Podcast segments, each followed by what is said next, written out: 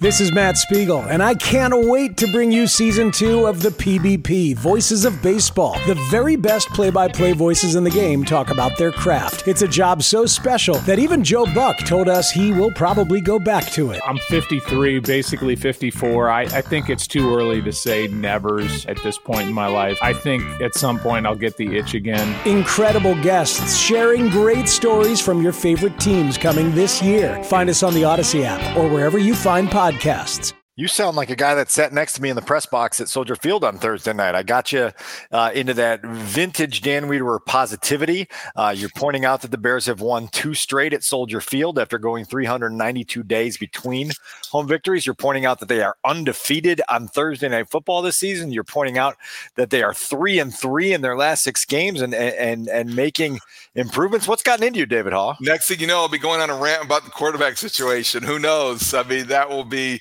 next for me. I don't know. That was fun on Thursday night. I think everybody had a good time, including including the head coach. It's it's odd that uh, Matt Eberflus kind of just lets his guard down a little bit post-game, and him, so much is made out of it. And it was funny because he kind of created situations. Studs would get ready because at halftime, Matt Eberflus walking back onto the field, or it was a halftime interview.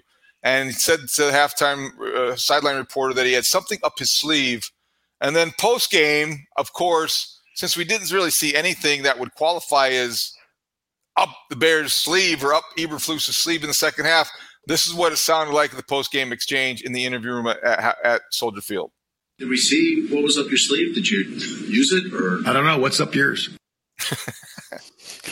What's up yours, Dan? Did we see what was up your sleeve? Did you use it? Or I don't know. What's up yours? What was uh, notable to me about that, David, is it was uh, back and forth between Matt and Jason Leiser, and Matt seemed as proud of that comeback quip as he has of any defensive performance that his team has delivered in the last twenty-seven games. Uh, he seemed genuinely giddy by the victory and had an opportunity to cut loose, and he cut loose like only Matt Eberflus can. And then later in the uh, session, it was asked again. I think Herb Howard came in a little bit later and um, asked me, had the same sort of rea- reaction. So that must have been his pat response. but but th- th- it looked like th- there is a question on what, what, what truly was up the sleeve that was going to come out. The Bears obviously never got to it. Uh, and, and you know, I, I joked in the press box on, on Thursday night that had they – broken out some kind of trick play that went, you know, catastrophically bad, you know, some reverse pass that was fumbled and the Panthers took over and went in for a score, we would have been like, well, what in the heck was he doing telling the whole world that he had something up his sleeve that was about to come out? A guy who's so careful to protect competitive advantages walked out of the locker room at halftime almost, uh, you know, genuinely euphoric about what they were about to pull out of their sleeve. And so I, I'm I'm eager to see where that magic show leads us. It's got to go somewhere in the next couple of weeks, doesn't it? I don't know, because this is a team last night he's talking about having something up his sleeve. Their longest pass play was sixteen yards. First play of the game. This is not a team that has much up its sleeve. I'm just glad that for their sake, they were able to pull it off and were able to change the subject, because they won that game because they couldn't afford to lose it. And, and I think that it was one of those games, maybe the last one they're going to be favored. Who knows, depending on what the Cardinals state is when, when they play them. But it was just it was just one of those really difficult games to watch in terms of football aesthetics, but the Bears did what they needed to do and got the job done. Well, so th- this is like either the benefit or the drawback of going into a post-game locker room after a night like that, because you get a chance to see things through the players' eyes, through the team's eyes, and you get a little bit of a different perspective. I think we can all sit here today and agree that any sort of big picture interpretation of what that was on Thursday night is that it was nothing. You know, the, the, the Bears basically outlasted the worst team in the N F L that was without its best player, its number two receiver, and one of its starting cornerbacks. And, and they didn't do so in convincing fashion. And every time that you thought they had an opportunity to kind of uh, sink their claws in that game and run away with it, they didn't. And I was waiting for the finishing touch. And the finishing touch, essentially, David, was a Panthers drive at the end of that game where it took them fourteen plays and five and a half minutes Bears just to position themselves for a fifty-nine yard field goal attempt. And you're like, okay, like, I guess that's, that's the knockout punch that the Bears delivered there, was just enduring whatever the heck that was that Frank Reich and his staff were putting together, not, not really uh, using the clock wisely, not moving the ball very well. It was just, it was like, it was really hard to watch because you wanted some sort of punctuation on the, on the win. And then it just fizzled to an end. And you're like, okay, that's it. It's over. The Bears did a couple things well that led to the victory. I don't know how sustainable they are, but you know, we are at the, the midway or just past the midway point of the season. We talk all the times about identity. We were talking on the Mullen Haugh show about what the Bears have accomplished at this point of the year. They play pretty good defense. They, when healthy, have been a very, um, uh, I think, improved defensive unit. On Thursday night, they had three sacks, and the pass pressure was consistent. Montez Sweat had eight pressures. Last time a defensive end was that active was Robert Quinn back in twenty twenty. The secondary played together. All five of the guys, the nickelback included, with Kyler Gordon, Tyreek Stevenson, and Jalen Johnson, and the two safeties, they played very well on a string, and they were aggressive, and they were active. And then the linebacking core, minus Tremaine Edmonds, Jack Sanborn can play. There's no doubt about it now, halfway into his second year. He's an N F L linebacker. Maybe he's a four-phase special teamer, but he can play. Now he's just got to work on those interceptions. But the bottom line is the Bears' identity is not necessarily what they maybe thought it would be going into the season. It's old school. It's a defensive-minded football team.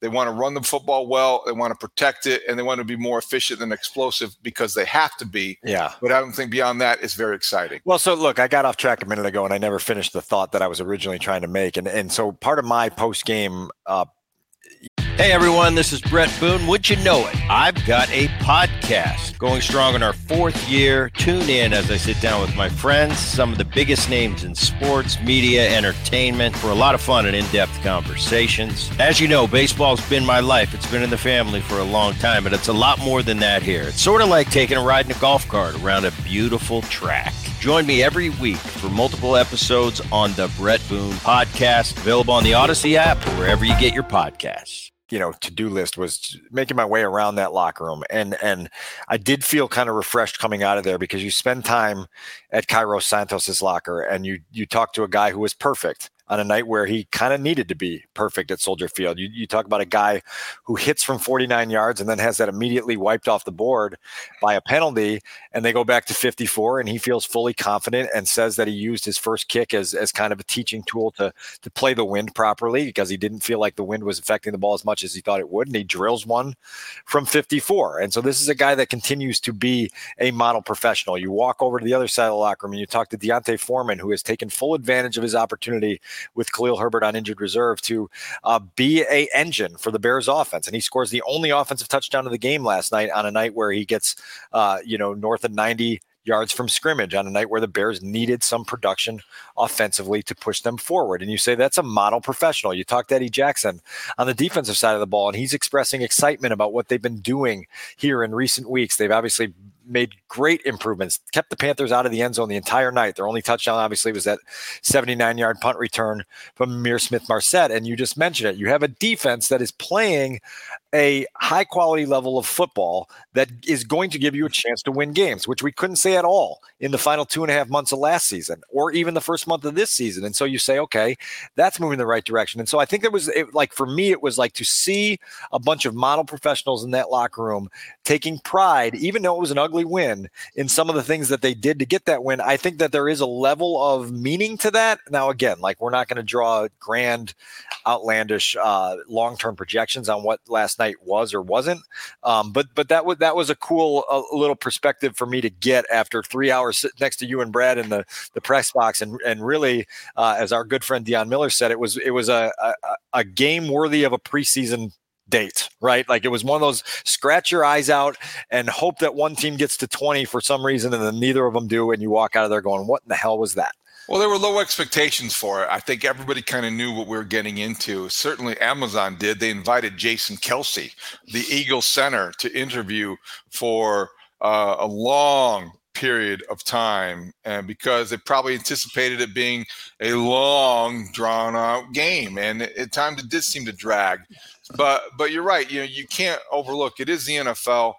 And and sometimes in, in all of our cynicism and disappointment over what's not happening with the Bears in Chicago, you you do tend to maybe forget temporarily.